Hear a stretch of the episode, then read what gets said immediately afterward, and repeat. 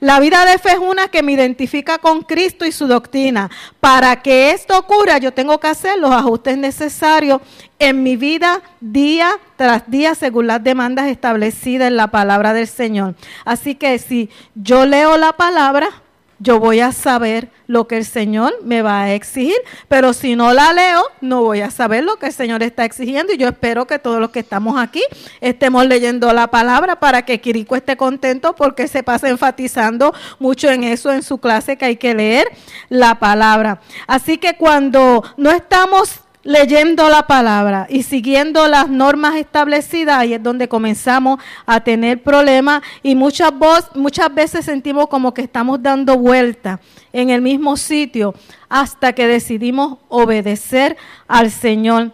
El cristiano que divide su vida religiosa, su vida en espiritual y religiosa o secular, es aquel que pues se da en su trabajo muchas veces, y yo pues cuando trabajaba era testigo de eso, llega cinco minutitos tarde y se pone que llegó a las ocho, coge tiempo de más en su almuerzo, de vez en cuando se lleva algo.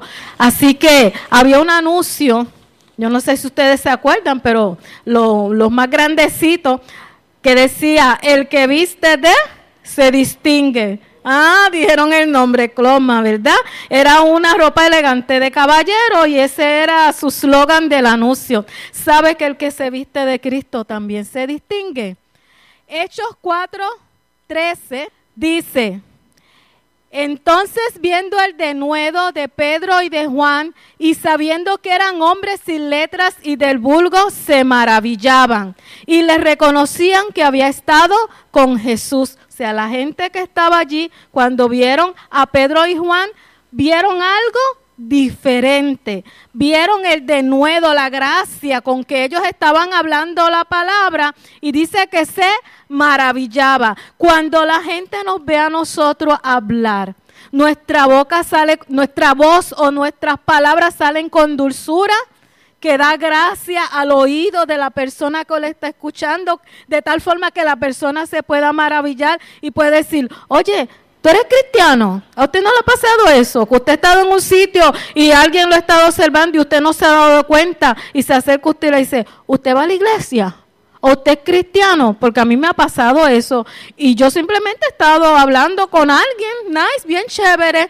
Y la persona que está cerca ha estado escuchando y ve algo diferente. O sea, que el que anda con Cristo se distingue. Es algo que se nota. O sea, que aquel que camina con Cristo se distingue. Mateo 26, 73 dice, una sierva reconoció a Pedro y le dijo, verdaderamente tú eres uno de ellos porque aún tu manera de hablar te descubre. O sea que aunque Pedro estaba ahí calladito y no quería que nadie supiera, la forma como él estaba hablando lo descubría de que él estaba o había andado con Jesús. Así que no nos podemos ocultar. Cuando somos creyentes, dice la palabra que somos luz somos sal. No podemos esconder lo que somos.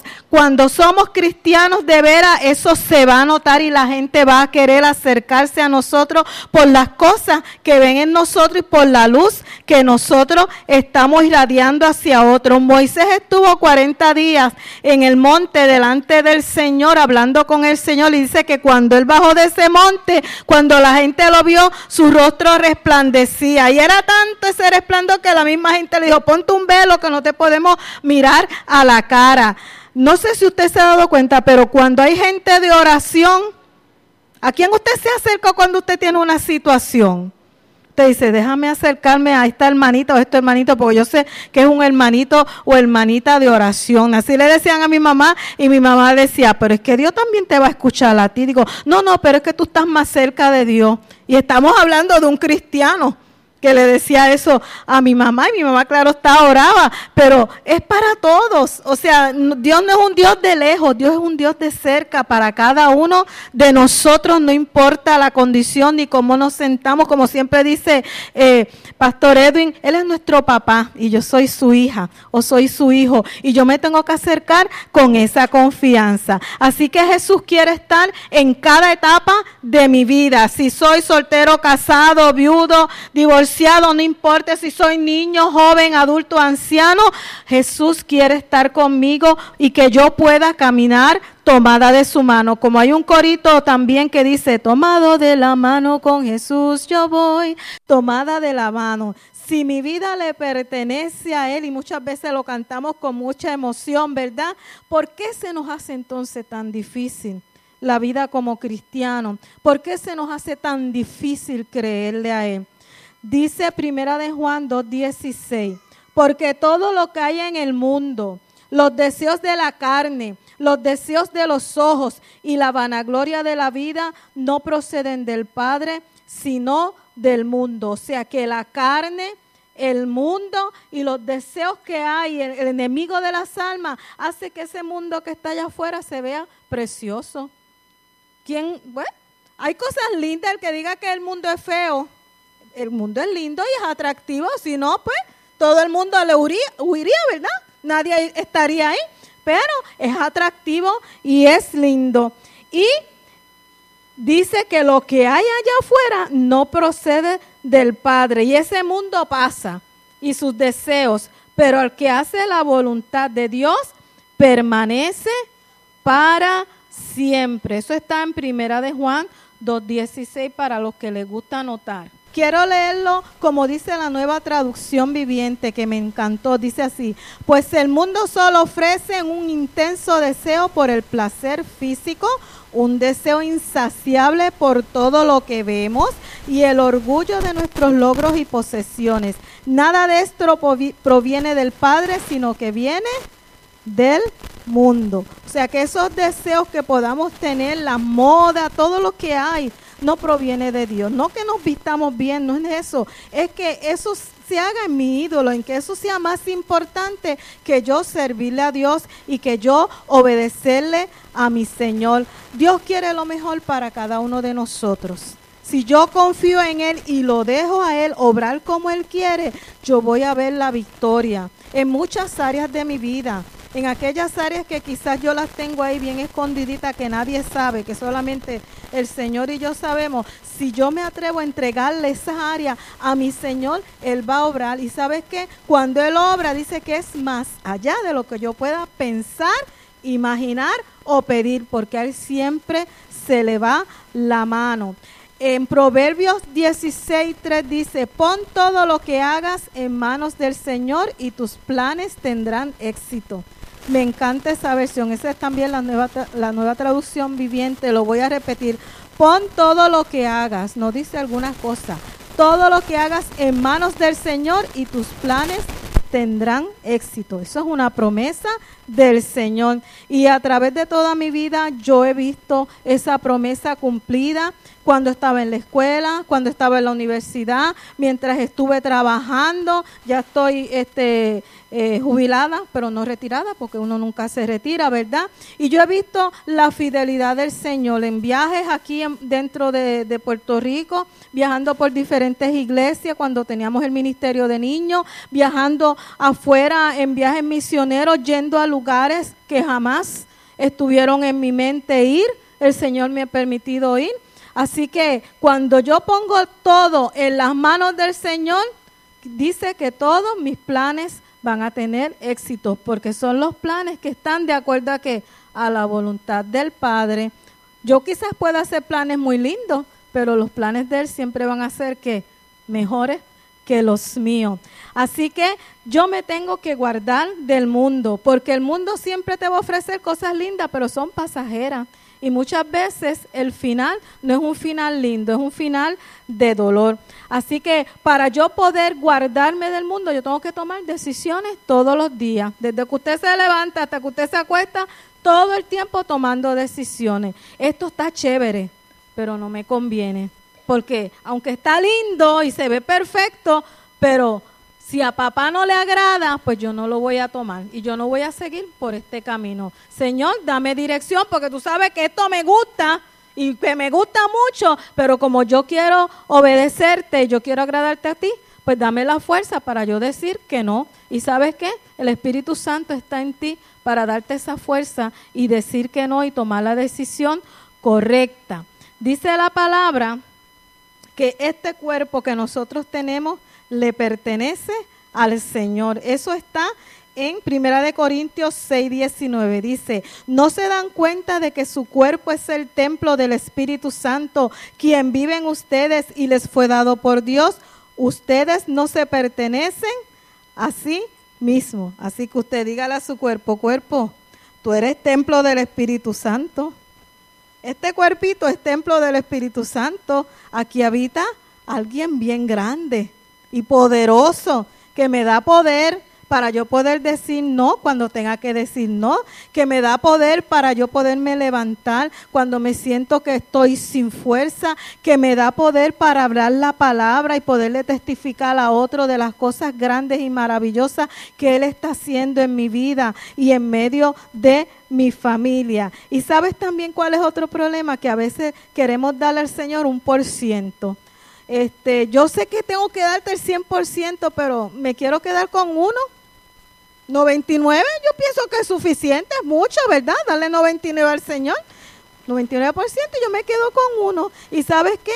Ese uno que muchas veces queremos coger para nosotros es el que nos va a ocasionar muchos problemas hasta que yo no decida entregarle el 100% y se lo digo por experiencia, por los años que llevo en el Señor, muchas veces yo he querido quedar, quedarme con ese 1%, es una cantidad mínima, pero que mucho problema me ha traído ese 1% que yo quise quedarme para mí, porque entonces ese 1% el que, es el que no me va a dejar ver las cosas como Dios quiere que yo las vea.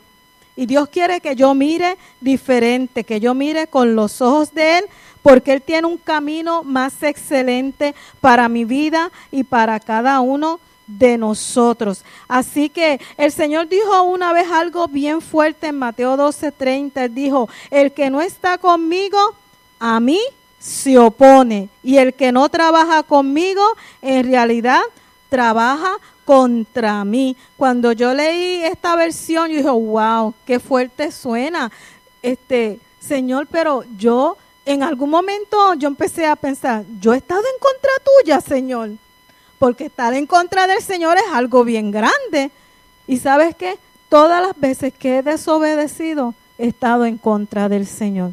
Cuando el Señor me ha dicho, háblale a fulano, y yo por timidez no me atreví a hablar, pues yo estuve en contra del Señor porque es desobediencia. Estar en contra del Señor es simplemente desobedecer lo que dice la palabra del Señor o, que, o lo que el Señor está poniendo en tu corazón. Quizás el Señor te ha dado sueños, te ha dicho que haga algo y quizás tú has dicho, pero es que este, yo no sé cómo se hace eso cuando este, a nosotros nos llamaron a trabajar en la cadena del milagro, que sabía yo de televisión, yo lo que sabía era manejar marionetas y bregar con payasos. Y nos llaman a hacer un programa y digo, yo no sé cómo se hace un programa de televisión, con qué se come eso. Y comenzamos ahí poco a poco con la ayuda del mismo personal, los técnicos que nos ayudaron.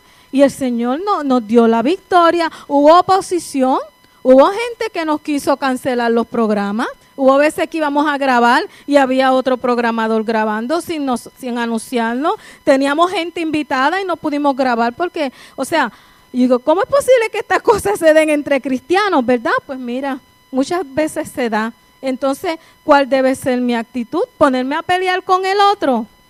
No, gritar para arriba. Señor, si tú nos pusiste aquí, entendemos que esto fue un llamado tuyo, pues tú abre puertas y tú, tú nos vas a ayudar a darnos la palabra suave, porque peleando tampoco ganamos mucho, la palabra suave para hablar con las personas eh, correspondientes resolver el asunto. Y el asunto se resolvió gracias al Señor. Y eso pasó no una vez, dos, tres, cuatro, varias veces pasó eso, pero allí el Señor nos permitió estar. O sea que cuando yo pongo, vuelvo al texto, todo en las manos del Señor, el Señor va a prosperar todo lo que viene de parte de Él y nunca digas yo no puedo, yo no sé si el Señor te está llamando a ser maestro, a ser evangelista, a, ministrar.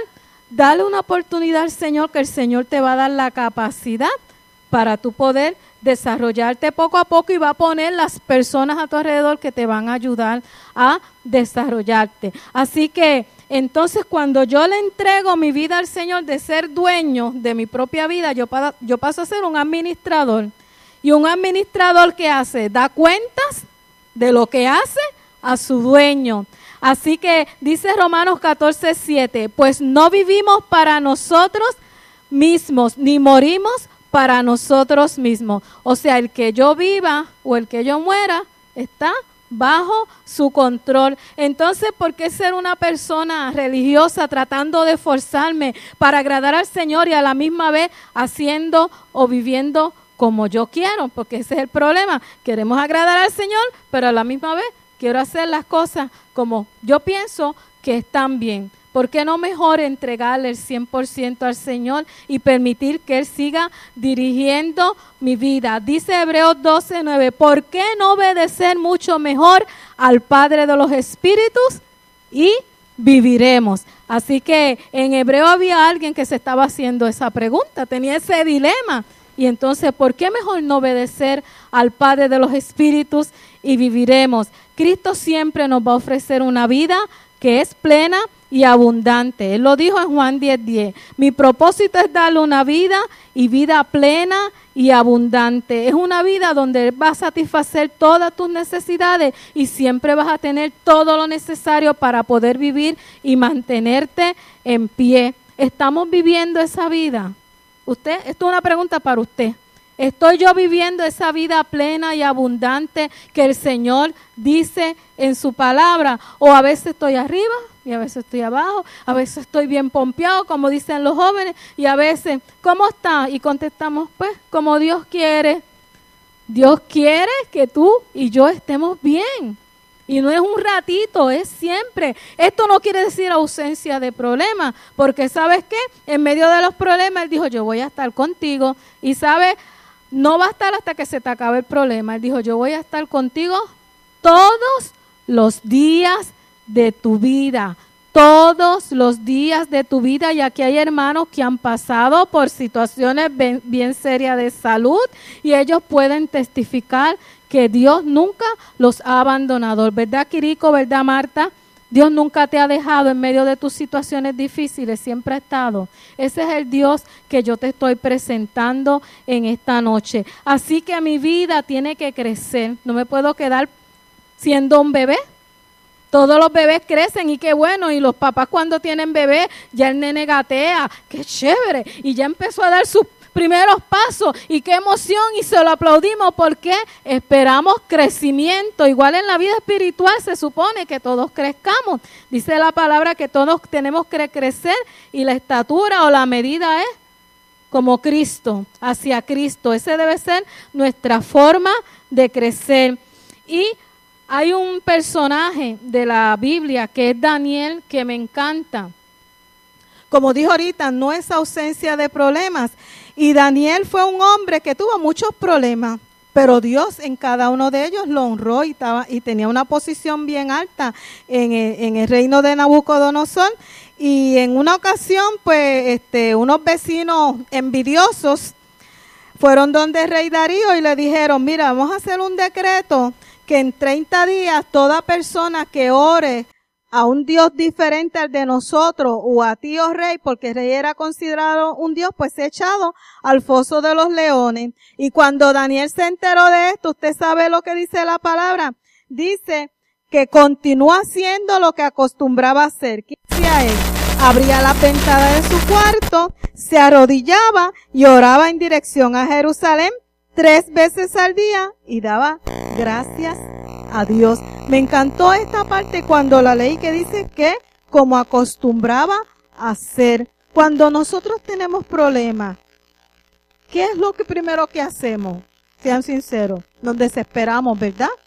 Y a veces no encontramos qué hacer. Pues Daniel acostumbraba a orar y tres veces al día.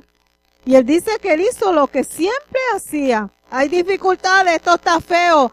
Yo no voy a dejar de orar y muchas veces nosotros dejamos de orar, dejamos de leer la palabra, hasta dejamos de venir a, a los cultos. Cuando debe ser todo lo contrario, debe reforzar la oración y reforzar en lo que yo he creído, porque yo sé que yo voy a ver la bondad de Jehová en la tierra de los vivientes. Así que yo no sé usted, pero yo quiero ser como Daniel, que siempre el Señor me encuentra haciendo lo que yo estoy acostumbrada hacer. El día que, que mi mamá fue hospitalizada, ella fue hospitalizada viernes, domingo era la iglesia del niño. Y, y a mí me tocaba compartir. Y yo decía, ¿qué hago? Pues digo, bueno, Señor, ella está en tus manos. Yo tengo una tarea que hacer. Y yo me vine para la iglesia del niño y, y los niños oraron por mí. Luisa le dijo a los niños que oraran por mí y aquello fue tan significativo para mi vida el ver todos esos niños este, encima de mí orando. Yo le di gracias al Señor por ese detalle tan, tan lindo del Señor de permitir que, que los niños pues oraran por mí. O sea que en medio de cualquier dificultad Dios me va a capacitar, Dios te va a capacitar para que tú sigas haciendo lo que tú siempre estás acostumbrado a hacer. Quizás alguien diga, pero es que pues yo te veo a ti siempre así, que no te veo con problemas o situaciones. Pues yo quiero contarles un poquito de mi testimonio. Yo nací en un hogar con un padre, este, que tomaba licor. Cuando él no tomaba licor era tremendo, pero cuando tomaba licor se transformaba. Maltrataba mucho a mi mamá. A tal forma que cuando yo salía para la escuela yo no quería llegar a mi casa. A mí las noches me daban terror porque era la noche cuando mi papá llegaba borracho a pegarle a mi mamá. Y eso duró así hasta que yo fui adolescente cuando mi papá se enfermó que entonces pues ya no podía salir a beber porque no podía guiar porque estaba con unos medicamentos bien fuertes. Mi papá a los 75 años fue que aceptó a Jesús aquí un Viernes Santo en una predicación de Fred, me acuerdo de eso. Ya le estaba en sillón de rueda, pero un día le dijo a mi mamá, yo voy a ir hoy a la iglesia. Y mami fue donde me corriendo, mira, tu papá dijo que iba a ir a la iglesia. Y digo, ah, eso yo no lo creo. Te está, te está vacilando, le decía yo. Pues mira, él se vistió y lo trajimos. Ah, y él le decía a mi mamá, ah, pero yo no voy a pasar allá al frente, a mí que nadie me empuje. Y no, en nuestra iglesia no hacemos eso. Yo no voy a darle chavos a nadie, allí no te van a obligar a darle chavos. O sea, él, él, él quería ir, pero estaba poniendo cosas como para que mami dijera, ah, pues está bien, quédate. Pero pues, lo trajimos y cuando Efren hizo el llamado, él mismo en su sillón de rueda vino y pasó al frente. Siempre me acuerdo las palabras que dijo él. A este hombre le han precedido años de oración. Mi mamá estuvo 45 años orando por mi papá. ¿cuántos años tú llevas orando por algo que es importante para ti? ¿Ya te quitaste? El Señor te dice hoy, continúa. No te quites. Sigue orando. Sigue clamando. Sigue empujando. No te rindas. Como muchas veces cantamos. No te rindas. Porque a su tiempo vas a ver a su tiempo, el Señor tiene que mover ciertas cosas, porque a veces uno ve la petición, la situación, pero el Señor ve de allá arriba y ve el cuadro completo. Y estoy moviendo, estoy obrando, tras estoy trabajando. Mientras tanto, haz como Daniel. Sigue orando, sigue trabajando, sigue haciendo la parte que te toca. Lo más sencillo es orar, lo difícil le toca a él, que es hacer el milagro. Así que la vida cristiana es una de transformación y aquí se ha hablado mucho de eso. Y ser transformado no es fácil, porque duele, porque es ceder mi voluntad. Es aquellas cosas que yo pienso, pues, esto no es malo, pero el Señor no lo quiere para mí. Saben que una vez yo, yo eh, tenía eh, una discusión con mi Señor hace muchos años atrás que yo le decía, pero Señor, ¿por qué tú no dejaste entrar a Moisés? Después que él estuvo 40 años aguantando ese pueblo cabezón y después que él se puso en el medio para que tú no destruyeras el pueblo. Y es que mientras más Dios te da o nos da, más Él nos exige. Y Él dio una orden, háblale a la piedra. Y Moisés estaba tan enfogonado que le dio. Y le dice, no me glorificaste delante del pueblo. Y dice la palabra que Moisés era el hombre más manso de la tierra. Pero en un momento, ¿qué pasó? Se le fueron, lo perdió los estribos, como decimos. No levanten la mano. ¿Alguna vez ha perdido los estribos? A todos nos pasa. A todos nos pasa. Somos humanos. ¿Verdad? No se miren, no se miren. Somos humanos. Pues Moisés le pasó eso. Le costó no entrar. Él la vio, vio la tierra, por lo que tanto había luchado en 40 años, la vio, mira, así de lejos. wow, tremendo, pero no vas a entrar. Aunque sea poner un pie, no. Es más, para que no te den tentación, te voy a llevar un montecito y ahí la vas a ver y de ahí mira. O vas a volver para abajo, ¿ok? Así le pasó a Moisés. O sea, que esto es serio. Dios es serio. A veces decimos, oh, Dios es mi pana. Pero Dios es serio. Cuando Dios te dice no, es no.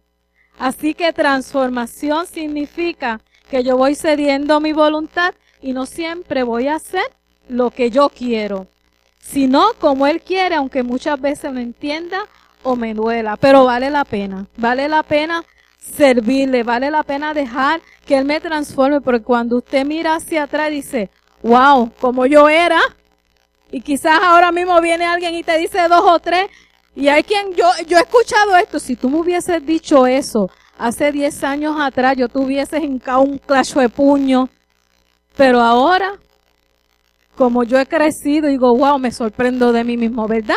Porque Dios cambia y Dios transforma, pero usted tiene que poner su voluntad en eso. Así que Dios siempre quiere lo mejor para nosotros. No temamos.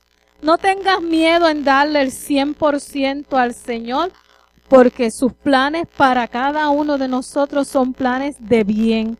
Él quiere hacernos bien y Él viene pronto y quiere una iglesia preparada, una iglesia, dice la palabra, sin mancha ni arruga, que nuestro vestido esté clean, limpiecito y sin arruga. Pero eso solo lo podemos hacer tomado del amado del Señor. Aquí no hay llanero solitario, usted no solito no va a poder. Nos necesitamos unos a los otros porque somos un cuerpo. La iglesia es cuerpo y unos a los otros nos tenemos que apoyar y nos tenemos que ayudar a echar hacia adelante. A mí me gustaría, eh, no sé si Edwin este, la pudo hacer. Eh, así sí. Hay una canción de Raúl Burgos, se la voy a leer, dice así, si tú estás conmigo, no me falta nada. Tu espíritu hace que pueda llover más allá de la nada. Estás en mi espacio, o sea que donde quiera que yo miro, está Él. Traspaso barrera. Si cierro los ojos, Espíritu Santo, donde tú estás en mi esfera, donde yo estoy, te llevo conmigo, respiro tu esencia. ¿Qué es lo que usted respira? ¿A ustedes les gusta el perfume? A mí me encanta el perfume. Qué rico es cuando hay una esencia, un olor grato, ¿verdad? Dice, oh Dios de los cielos, tú estás en mi pecho, tu fuego me quema. Te llevo conmigo, siento tu presencia, tú estás frente a frente y yo tiemblo al sentirte cada vez más cerca. Que le podamos decir eso al Señor, tú estás en mi espacio, o sea, donde quiera que yo miro, te veo a ti. Donde los, cuando los otros me miran, no vean este a Magicarrión, o vean a Becky, o vean a Marta, lo vean a él, vean que hay algo diferente en mi vida, que esa persona pueda maravillarse y desear lo que yo deseo. Ah, yo no me imagino, ¿tienes la canción? Sí, sí. Me gustaría eh, que la escucharan, si la saben, pues la cantan, yo sé que Fren la sabe, la cantan con nosotros. Y vamos a meditar, vamos a meditar en esta, en esta música.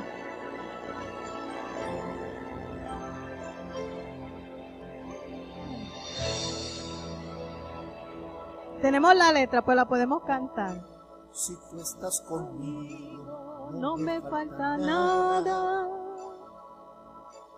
Tu espíritu hace que pueda llover más allá de la nada. Estás en mi espacio, traspaso barreras cierro los ojos de Espíritu Santo, estás en mi espera. Te llevo conmigo. Amén, sí Señor, te pido tu esencia. Oh Dios de los cielos, tú estás en mi pecho, tu fuego me quema. te llevo conmigo. Siento tu presencia. Tú estás frente a frente y yo tiemblo al sentirte cada vez más cerca. Gracias, Señor. Tú eres fiel, Señor. Gracias porque te tenemos a ti, Jesús. Si tú estás conmigo, no me falta nada. Me gustaría hacer un llamado en esta hora. Yo no sé cómo está tu condición delante del Señor, pero me gustaría que pasaran al frente y que oráramos todos juntos, pidiéndole al Señor que nos ayude a dar ese 100%. El Señor nos ha hablado de avivamiento. El Señor ha dicho que viene mucha gente para aquí y nosotros somos los que lo vamos a atender.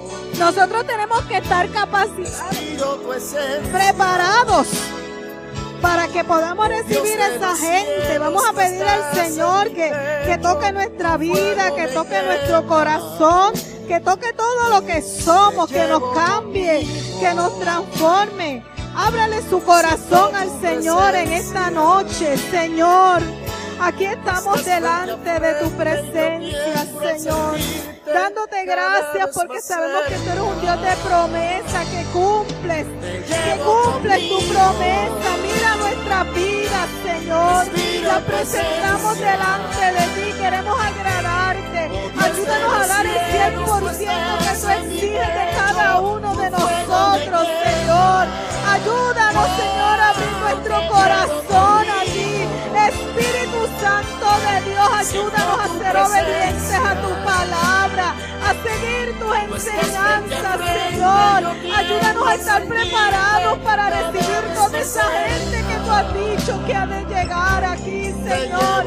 Gente necesitada, gente herida, Señor, a quienes le vamos a dar testimonio de cómo tú has cambiado nuestra vida, de cómo tú nos estás transformando a nosotros, Padre. Gracias Señor. Te decimos que sí, que puedes contar con cada uno de nosotros. Decimos sí a tu palabra. Decimos sí a tu voluntad, Señor. Te adoramos y te bendecimos, Señor. Confiamos en ti. Danos la fuerza que necesitamos. Renueva nuestra fuerza en ti, Señor. Te creemos a ti, te creemos a ti, Espíritu Santo. Te creemos a ti, Señor. Creemos a tu palabra. Te llevamos en nuestro ser, Padre. Gracias te damos. Quema, Espíritu Santo, lo que no te agrada, lo que no es tuyo, lo que no es tuyo. Quémalo, quémalo, Espíritu Santo. Quémalo, Espíritu Santo, y ayúdanos a vivir para ti. Ayúdanos a agradarte en nuestro diario vivir, Señor. Gracias te damos, gracias te damos. En el nombre poderoso de Jesús te adoramos. Te adoramos, Señor. Oh, cuán bueno tú eres, Espíritu Santo. más allá de la nada. Estás en mi espacio. Espíritu Santo de Dios. Quema lo que no es tuyo, lo que no te agrada, Señor. Queremos vivir para ti, Espíritu Santo. Queremos vivir, queremos sentirte Te cerca. Queremos saber que tú estás, oh Padre, en medio nuestro, en nuestras circunstancias difíciles, oh Dios, Oh que nos enfrentamos. Saber que tú no abandonas a tus tu hijos. Somos tus hijos, somos tus hijas, Señor. Gracias por ser nuestro Padre. Gracias por ser nuestro Padre. Gracias, gracias, gracias, Señor. Gracias por entendernos, Padre, queremos agradarte, Señor. Gracias, gracias. Gracias, Señor. Te adoramos, te bendecimos. Tú eres Dios fiel, Dios bueno, el Dios que no cambia. tú eres el mismo ayer, hoy y siempre. Si tú estás Gracias, conmigo, gracias, no Señor. me falta nada. Aleluya, aleluya, aleluya. Tu Sí, Señor. espíritu hace que pueda llover más allá de la nada. Estás en mi espacio, traspaso barreras. Si cierro los ojos de Espíritu Santo, Estás en mi esfera, te llevo conmigo, respiro tu esencia. Aleluya. Oh Dios de los cielos, tú estás en mi pecho, tu fuego me quema. Te llevo conmigo, siento tu presencia. Tú estás frente a frente, yo tiemblo al sentirte cada vez más cerca. Te llevo conmigo. respiro tu esencia. Oh Dios de los cielos, tú estás en mi pecho, tu fuego me quema. Conmigo, siento tu presencia. Tú estás frente a frente, yo tiemblo al sentirte cada vez más cerca. Te llevo conmigo, te llevo conmigo,